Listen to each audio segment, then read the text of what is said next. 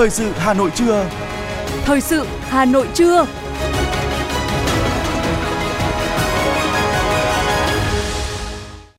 Kính chào quý vị và các bạn. Mời quý vị và các bạn theo dõi chương trình thời sự trưa nay thứ sáu, ngày mùng 6 tháng 10 năm 2023. Chương trình có những nội dung chính sau đây.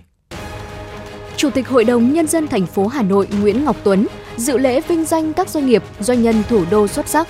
Việt Nam đạt kim ngạch gần 3,7 tỷ đô la Mỹ xuất khẩu gạo, cao nhất từ trước tới nay. Phần tin thế giới có những sự kiện nổi bật. Hạ viện Mỹ dối ren, Ukraine đứng trước nguy cơ bị cắt biển trợ. Syria tấn công bằng thiết bị không người lái khiến ít nhất 100 người thiệt mạng. Sau đây là nội dung chi tiết. Thưa quý vị, tối ngày mùng 5 tháng 10, Hiệp hội Doanh nghiệp thành phố Hà Nội tổ chức Gala Doanh nhân Thăng Long năm 2023 nhằm tôn vinh khen thưởng các doanh nghiệp, doanh nhân có thành tích xuất sắc. Dự sự kiện có Phó Chủ tịch Quốc hội Nguyễn Khắc Định, Phó Bí thư Thành ủy, Chủ tịch Hội đồng nhân dân thành phố Hà Nội Nguyễn Ngọc Tuấn, Phó Chủ tịch Ủy ban nhân dân thành phố Hà Nội Hà Minh Hải cùng hơn 200 doanh nhân.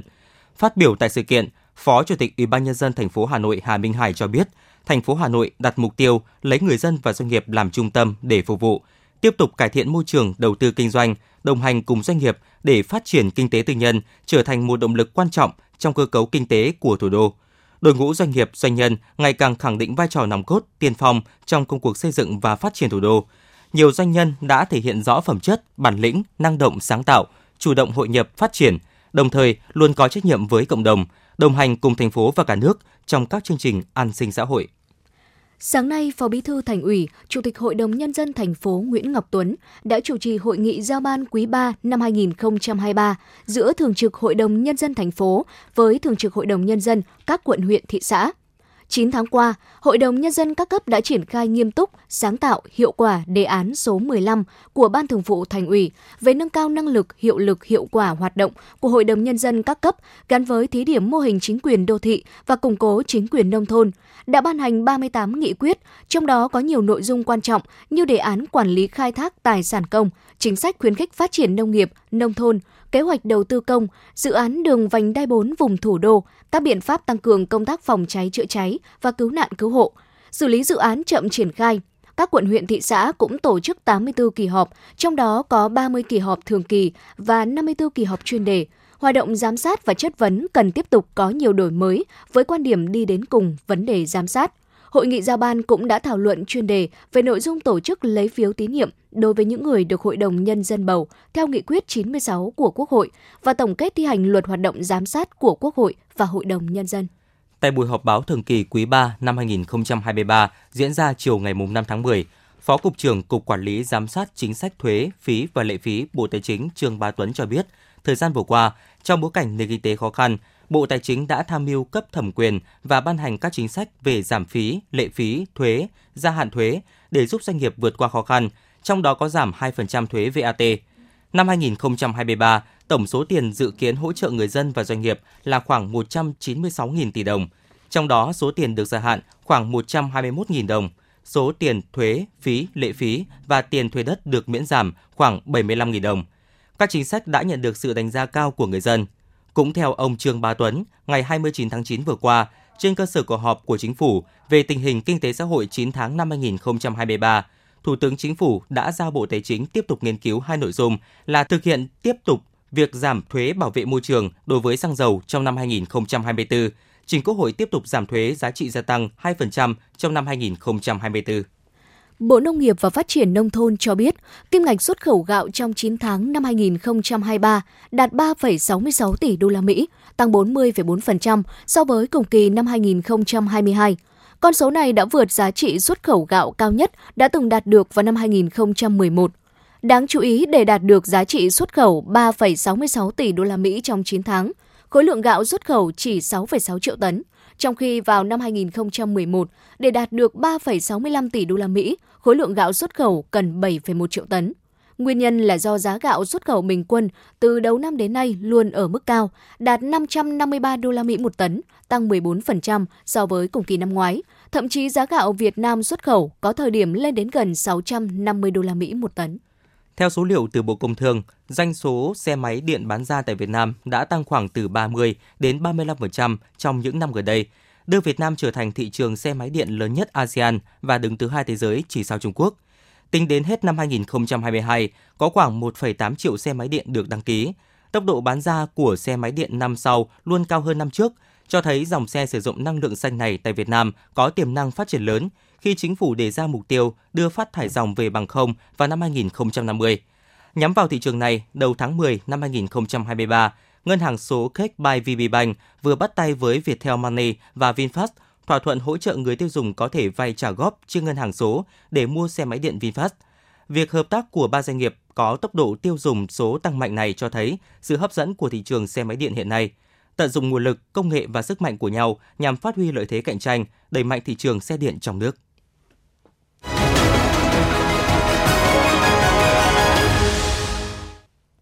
Thưa quý vị và các bạn, từ hạn chế trong công tác quy hoạch rừng trước đây, tại 7 huyện thị xã có rừng trên địa bàn thành phố Hà Nội có khoảng 28.000 hecta chưa được cắm mốc danh giới, chưa có bản đồ số hóa và đang bị trồng lấn với nhiều loại đất khác nhau. Điều này không chỉ gây khó khăn trong quản lý đất đai của các địa phương mà còn ảnh hưởng đến đời sống của người dân. Chính vì vậy mà các địa phương có rừng đang hoàn tất báo cáo kết quả giả soát đất rừng, đề xuất đưa các diện tích đất ở, đất vườn, đất quốc phòng trồng lấn với đất rừng ra khỏi quy hoạch rừng để cập nhật vào quy hoạch thủ đô. Huyện Ba Vì là địa phương có số diện tích trồng lấn lớn nhất tại Hà Nội với những làng cổ lâu đời đang bị vẽ thành đất rừng. Tại xã Minh Quang là một trong bảy xã miền núi của huyện Ba Vì. Bà Nguyễn Thị Hiền, người dân thôn Lặt cho biết, năm 1990 do quá khó khăn về kinh tế, bà và nhiều hộ gia đình trong thôn đã đăng ký trồng cây keo trên phần đất vườn nhà mình để được nhận hỗ trợ gạo theo chương trình hỗ trợ trồng rừng PAM. Người dân cũng đã thu hoạch và chuyển đổi sang các loại cây khác. Nhưng năm 2010, khi huyện Ba Vì lập quy hoạch rừng, đơn vị làm quy hoạch đã không đo đạc và khảo sát thực tế, mà báo cáo toàn bộ đất ở của dân trong thôn là đất rừng. Bà Nguyễn Thị Hiền cho biết. Kia là gia đình ở ngoài chỗ trường cấp 3 bây giờ thì nước nó ngập lụt xong là tự lên đây khai phá để ở. Sau đó thì, kiểu, các người ở trên họ cấp cái chế độ là trồng cây để hưởng chế độ PAM đấy. Thì gia đình cũng có trồng và là để lấy gạo ăn. Tức là nó ở mà chưa có dự kiến để làm đất ờ, chính chủ của mình, đất thổ cư đấy thì gia đình cũng có nguyện vọng để, để ở trên họ có quan tâm để làm đến để cho chúng tôi an cư. Theo ông Trần Quang Hào, Phó Chủ tịch Ủy ban nhân dân xã Minh Quang, tại địa phương nhiều hộ dân đã sinh sống ổn định 40 đến 50 năm vẫn chưa được cấp giấy chứng nhận quyền sử dụng đất do bản đồ địa chính nằm trong quy hoạch đất rừng. Rất là khó khăn cho cái đời sống bà con nhân dân. Ví dụ chẳng hạn như là nếu như bây giờ mà bà con nhân dân xây dựng nhà ở là việc ờ, tất yếu nhất với lại sự phát triển của khu vực nông thôn nhưng nếu như bây giờ mà ờ, không tách được rời riêng ra cái việc này giữa đất ở dân cư và đất lâm nghiệp nó rất khó khăn cho bà con nhân dân khi xây dựng nhà ở cho các con, các cái và các thế hệ sau này. Còn tại xã Khánh Thượng, nơi có tới hơn 50% là người dân tộc thiểu số đang sinh sống, khái niệm quy hoạch hay trồng lấn vẫn là điều xa lạ. Họ không hiểu vì sao đất ở ông cha đã sống ổn định nhiều năm mà đến giờ vẫn chưa được cấp sổ đỏ. Để đảm bảo quyền lợi hợp pháp cho người dân và các tổ chức có diện tích đất bị trồng lấn. Ông Nguyễn Trung Thành, Phó Chủ tịch Ủy ban Nhân dân xã Khánh Thượng, huyện Ba Vì cho biết, xã đã phối hợp với các đơn vị chức năng để ra soát diện tích đất rừng. Chúng tôi phối hợp với Viện Lâm nghiệp, rồi các cơ quan chức năng để giả soát lại các cái diện tích thực tế và đề nghị với ờ, Ủy ban huyện, Ủy ban thành phố và các cơ quan chức năng khác xem xét là kiểm tra xác minh lại và và và đưa những cái diện tích trồng lấn đó ờ, ra khỏi diện tích quy hoạch lâm nghiệp. Ờ, thứ nhất là để đảm bảo được cái phát triển dân sinh kinh tế, tạo điều kiện cho bà con ổn định cuộc sống. Cái thứ hai nữa là giúp cho địa phương làm tốt công tác quản lý nhà nước liên quan đến quản lý, bảo vệ và phát triển rừng. Qua giả soát bản đồ quy hoạch rừng năm 2010, huyện Ba Vì đã phát hiện có hơn 2.800 hecta diện tích đất lâm nghiệp đang trồng lấn với 9 loại đất khác như đất thổ cư, quốc phòng, văn hóa. Trong đó, 600 hecta là đất ở của người dân từ lâu đời, nhưng trong bản đồ quy hoạch rừng lại vẽ hiện trạng là đất rừng chứ không phải đất ở. Ông Đỗ Quang Trung, Phó Chủ tịch Ủy ban dân huyện Ba Vì cho biết. Thực hiện cái kế hoạch số 57 ờ, của Ủy ban thành phố Hà Nội về việc mà ra soát hiện trạng rừng, thì huyện Ba Vì đã cơ bản là thực hiện giả soát xong cái nhiệm vụ này và rất là mong là ờ, Sở Nông nghiệp Phát triển Nông thôn và các sở ngành của thành phố ờ, sẽ thực hiện là phối hợp cũng như để là công nhận để huyện Ba Vì sớm cập nhật chung vào quy hoạch chung xây dựng của huyện. Hà Nội có 28.000 hecta đất rừng đang bị trồng lấn với đất ở, đất vườn, đất an ninh quốc phòng, tôn giáo. Do chưa bóc tách được nên người dân không thể xây nhà, làm sổ đỏ, còn đơn vị quản lý rừng cũng không thể cắm mốc dưới rừng để quản lý hiệu quả.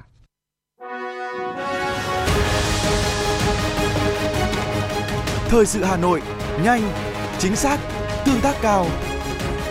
Thời sự Hà Nội, nhanh, chính xác, tương tác cao.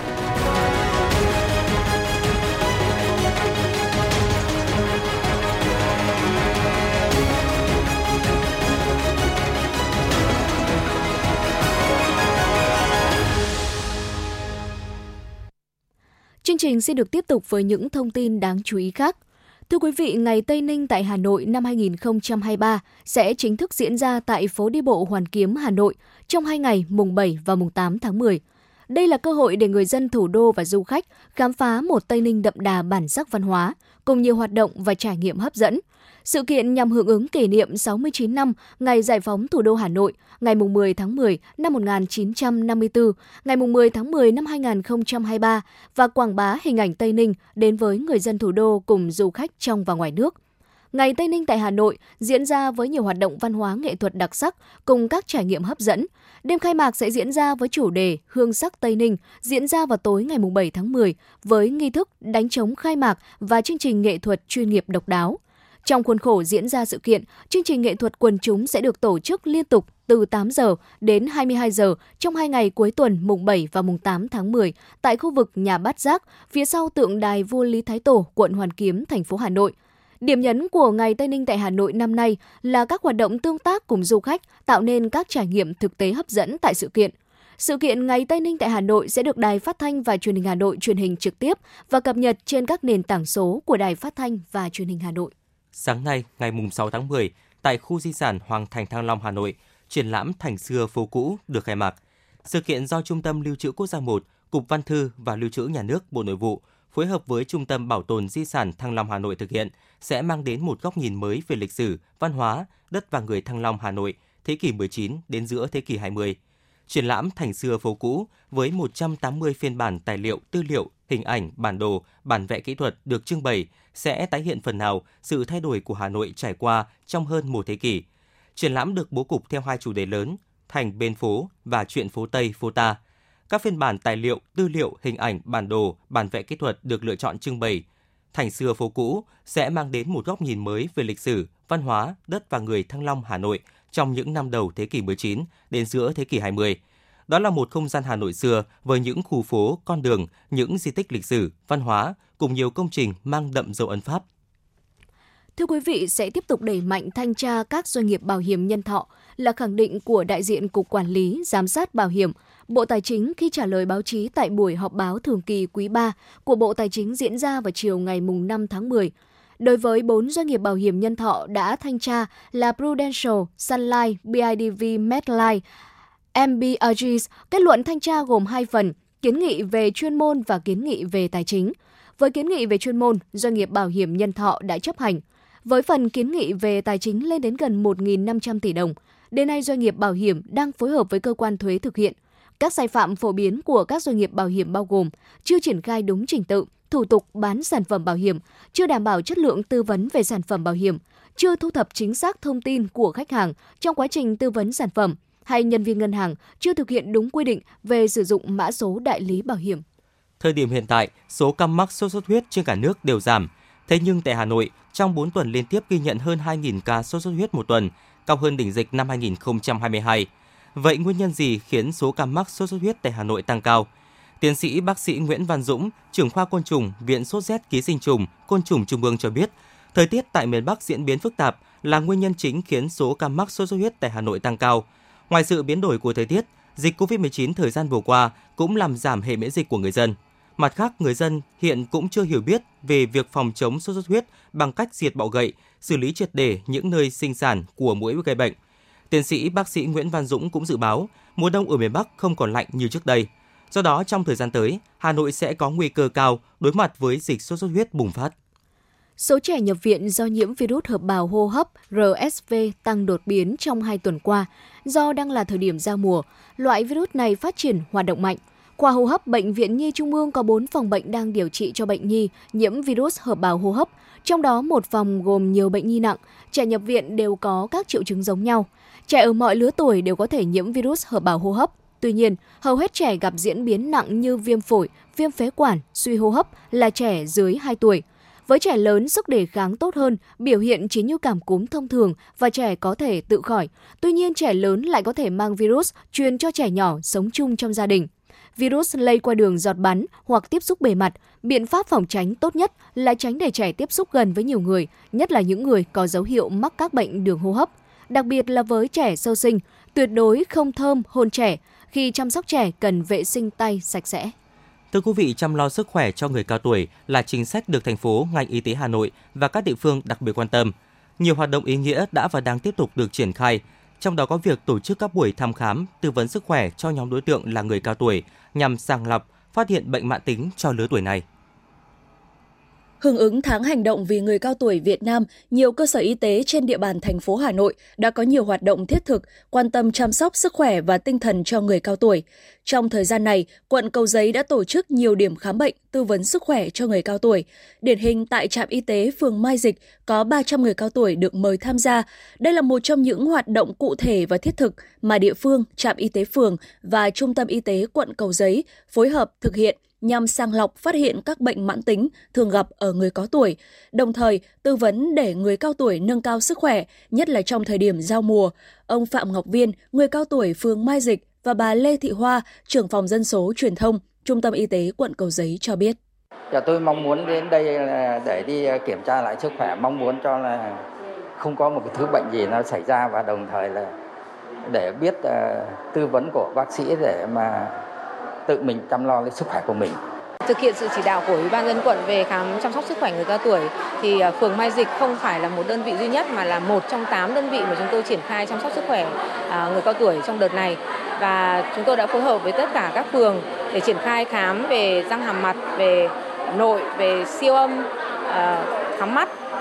một số xét nghiệm như tiểu đường để chăm sóc các cụ trong đợt này. Cùng đồng thời nữa là tư vấn về sức khỏe ra mùa cho các cụ. Bên cạnh cái hoạt động khám sức khỏe người cao tuổi này thì chúng tôi có một chùm hoạt động nữa về tuyên truyền, truyền thông chăm sóc sức khỏe người cao tuổi. Người cao tuổi có đường huyết cao, tiểu đường nên cần có sự chăm sóc điều trị khác biệt. Trong đó, người cao tuổi thường mắc bệnh nặng hơn, đáp ứng với thuốc kém, cơ thể rất dễ nhạy cảm với tác dụng phụ, tương tác do thuốc gây ra. Với chủ đề của tháng hành động vì người cao tuổi năm 2023 là người cao tuổi được phát huy và chăm sóc đầy đủ, nhằm khẳng định vai trò và phát huy vai trò đóng góp của người cao tuổi cho xã hội. Đồng thời, mỗi gia đình cũng như cộng đồng xã hội phải quan tâm chăm sóc tốt cho người cao tuổi, người già. Bác sĩ Lê Tuấn Dũng, Trung tâm Y tế quận Cầu Giấy cho biết. Thì mục tiêu khám của chiến dịch ngày hôm nay chủ yếu bọn em sẽ là khám bước ban đầu chủ yếu là để sẽ khám phát hiện ra một số bệnh lý nguy hiểm trước ban đầu trước và hai thứ hai là khám dự phòng các biến chứng sớm và thứ hai mục đích lớn nữa là tư vấn trong cái chế độ sinh hoạt và chế độ ăn cho các cụ để làm sao đảm bảo cho cái, cái, chất lượng sống của cụ được tốt nhất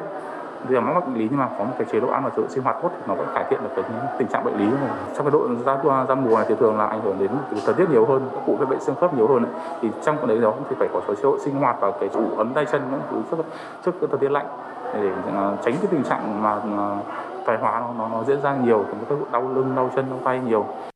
Cùng với phường Mai Dịch, quận Cầu Giấy, các buổi thăm khám, kiểm tra sức khỏe và tư vấn y tế tặng quà cho người cao tuổi tiếp tục được triển khai trên nhiều địa bàn các xã phường thị trấn của thủ đô. Để thực hiện tốt công tác chăm sóc sức khỏe người cao tuổi, Ban công tác dân số các quận huyện thị xã trên địa bàn thành phố sẽ tiếp tục triển khai chiến dịch truyền thông, lồng ghép cung cấp dịch vụ khám sức khỏe, sàng lọc một số bệnh thường gặp ở người cao tuổi, cao điểm trong tháng 10 này. Trung tâm y tế các quận, huyện, trạm y tế các xã phường thị trấn tổ chức tư vấn, cung cấp kiến thức rèn luyện thân thể, tăng cường sức khỏe và phòng bệnh, đặc biệt là các bệnh mãn tính, bệnh thường gặp ở người cao tuổi, hướng dẫn kỹ năng phòng bệnh, chữa bệnh và tự chăm sóc sức khỏe, phục hồi chức năng cho người cao tuổi tại cộng đồng, Thực hiện việc khám sức khỏe định kỳ, quản lý có hiệu quả một số bệnh thường gặp ở người cao tuổi, cụ thể hóa chính sách sự quan tâm của thành phố, ngành y tế Hà Nội, các quận huyện thị xã tới người cao tuổi, qua đó giúp người cao tuổi giữ gìn, bảo vệ sức khỏe tốt hơn, động viên khơi dậy tinh thần để người cao tuổi sống vui, sống khỏe trước sức ép tuổi tác gia tăng.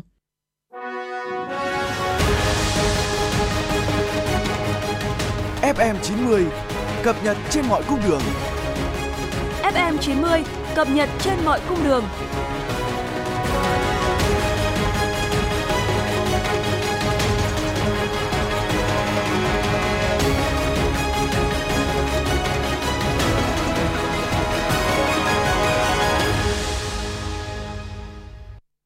Chương trình xin được tiếp tục với những thông tin đáng chú ý khác.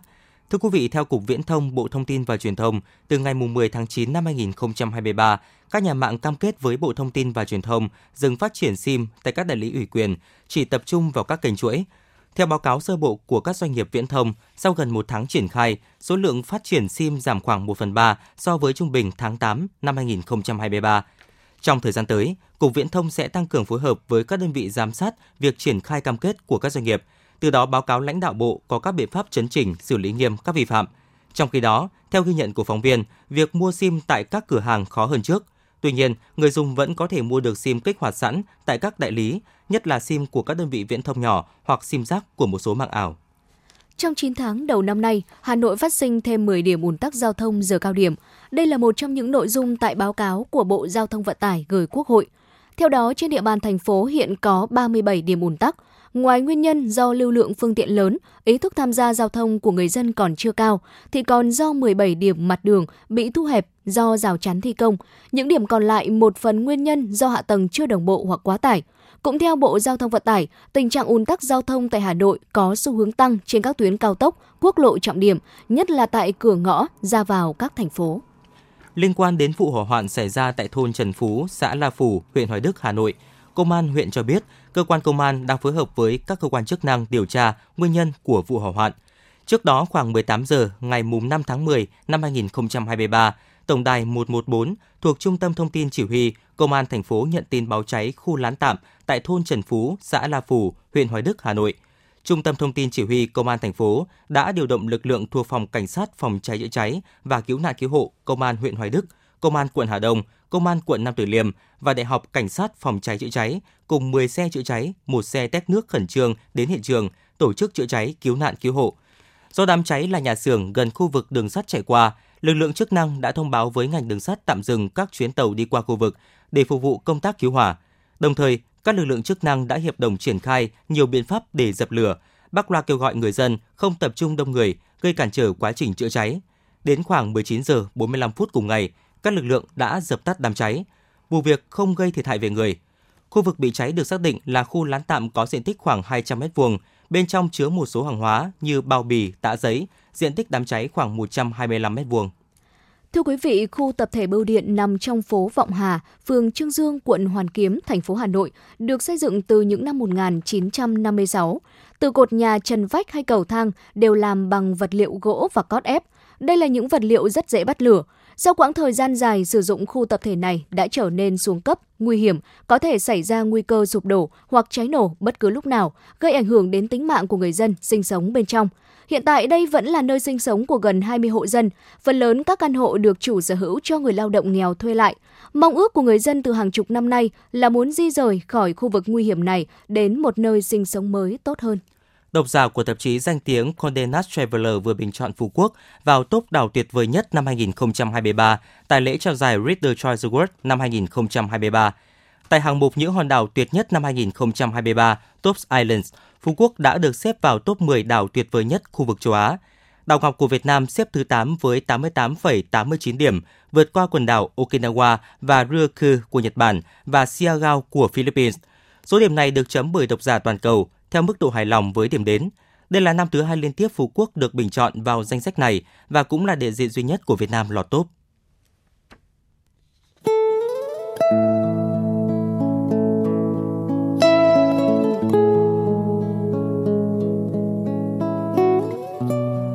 Một cuộc thi có bề dày truyền thống gần 30 năm.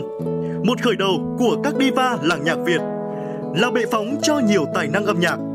Tiếng hát truyền hình Hà Nội đã trở lại mùa thi 2023 với tên gọi Tiếng hát Hà Nội với 4 vòng thi. Các thí sinh từ khắp mọi miền Tổ quốc được thử sức tranh tài trong 3 phong cách âm nhạc, thính phòng, dân gian, nhạc nhẹ với cơ hội được vinh danh và tỏa sáng. Vòng chung kết được tổ chức ngày 28 tháng 10 năm 2023 tại thủ đô Hà Nội. Giải nhất cuộc thi trị giá 200 triệu đồng các giải nhì, giải ba và giải chuyên đề đều có giá trị cao và được các nhà tài trợ trao thêm những giải thưởng đặc biệt. Tiếng hát Hà Nội 2023, một cuộc thi, một cơ hội so tài và tỏa sáng. Tiếng hát Hà Nội, chấp cánh cho các tài năng. Trân trọng cảm ơn tập đoàn Vingroup và các công ty thành viên đã đồng hành cùng chương trình.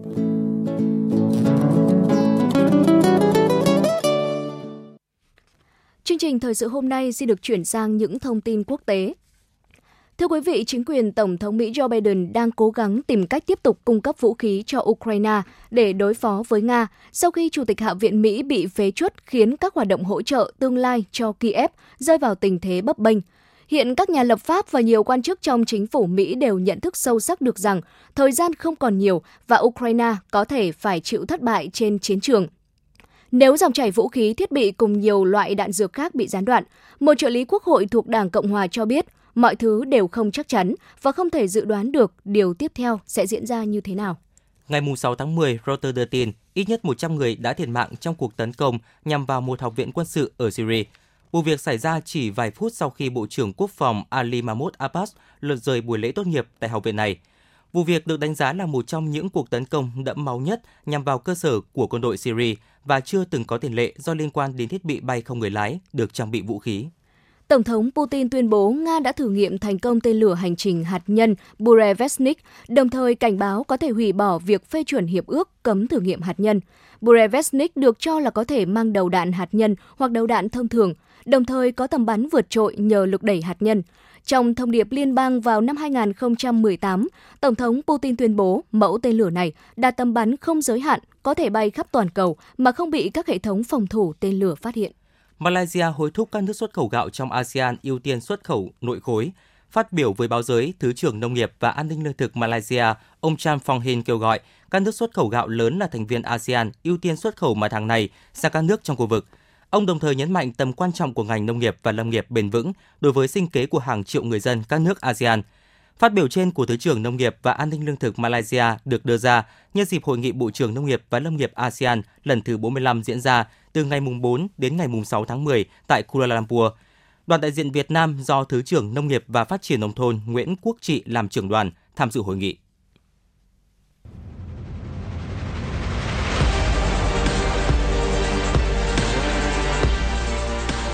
Bản tin thể thao Bản tin thể thao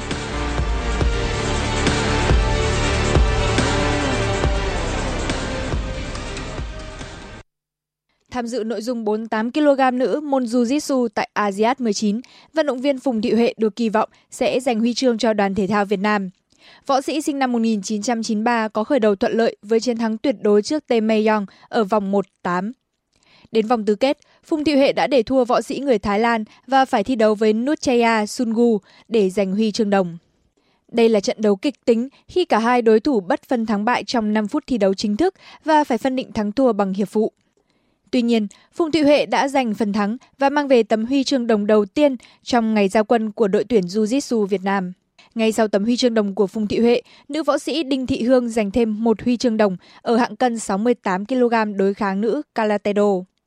Trước đối thủ người Indonesia là Zefania, Đinh Thị Hương đã có màn trình diễn tốt khi hạn chế được những pha ra đòn của đối thủ và ghi điểm quyết định để chiến thắng 1-0 và giành tấm huy chương đồng. Ngay sau khi giành tấm huy chương vàng thứ hai cho đoàn thể thao Việt Nam tại ASEAN 19, đội tuyển cầu mây nữ Việt Nam đã nhận được khoản thưởng 400 triệu đồng từ lãnh đạo đoàn thể thao Việt Nam. Đây là mức thưởng được trưởng đoàn Đặng Hà Việt công bố sau ngày khai mạc ASEAN 19, tăng gấp đôi với mức đưa ra ban đầu ở lễ xuất quân là 200 triệu đồng trên một huy chương vàng. Bên cạnh đó, Liên đoàn cầu mây Việt Nam cũng thưởng cho đội tuyển cầu mây nữ 300 triệu đồng. Ngoài ra, theo quy định của nhà nước, mức thưởng cho tấm huy chương vàng ASEAN là 140 triệu đồng. Do đội tuyển cầu mây nữ có 6 vận động viên với 6 tấm huy chương vàng nên tổng tiền thưởng tương đương 840 triệu đồng. Dự báo thời tiết ngày và đêm ngày 6 tháng 10, Trung tâm Dự báo Khí tượng Thủy văn Quốc gia cho biết, do ảnh hưởng của rìa Tây Nam của một khối không khí lạnh lệch đông kết hợp với hội tụ gió trên mực 1.500m, nên từ chiều tối và đêm nay cho đến sáng ngày mai, khu vực Bắc Bộ có mưa rào và rông. Riêng vùng núi và Trung Du có mưa vừa, có nơi mưa to, với lượng mưa từ 20 đến 40 mm, có nơi trên 70 mm. Cơ quan khí tượng khuyến cáo mưa lớn xảy ra trong thời điểm giao mùa, nên trong mưa rông có nguy cơ xảy ra lốc xét, mưa đá và gió giật mạnh. Thủ đô Hà Nội ngày hôm nay, ban ngày nắng, có nơi nắng nóng, đêm có mưa rào và rông vài nơi, nhiệt độ từ 24 đến 26 độ C, nhiệt độ cao nhất từ 32 đến 34 độ C. Quý thính giả vừa nghe chương trình thời sự của Đài Phát thanh và Truyền hình Hà Nội. Chỉ đạo nội dung Nguyễn Kim Khiêm, chỉ đạo sản xuất Nguyễn Tiến Dũng, chịu trách nhiệm tổ chức sản xuất Trà My. Chương trình do biên tập viên Minh Thơm, phát thanh viên Quang Minh Thu Thảo cùng kỹ thuật viên Quang Ngọc thực hiện. Thân mến chào tạm biệt.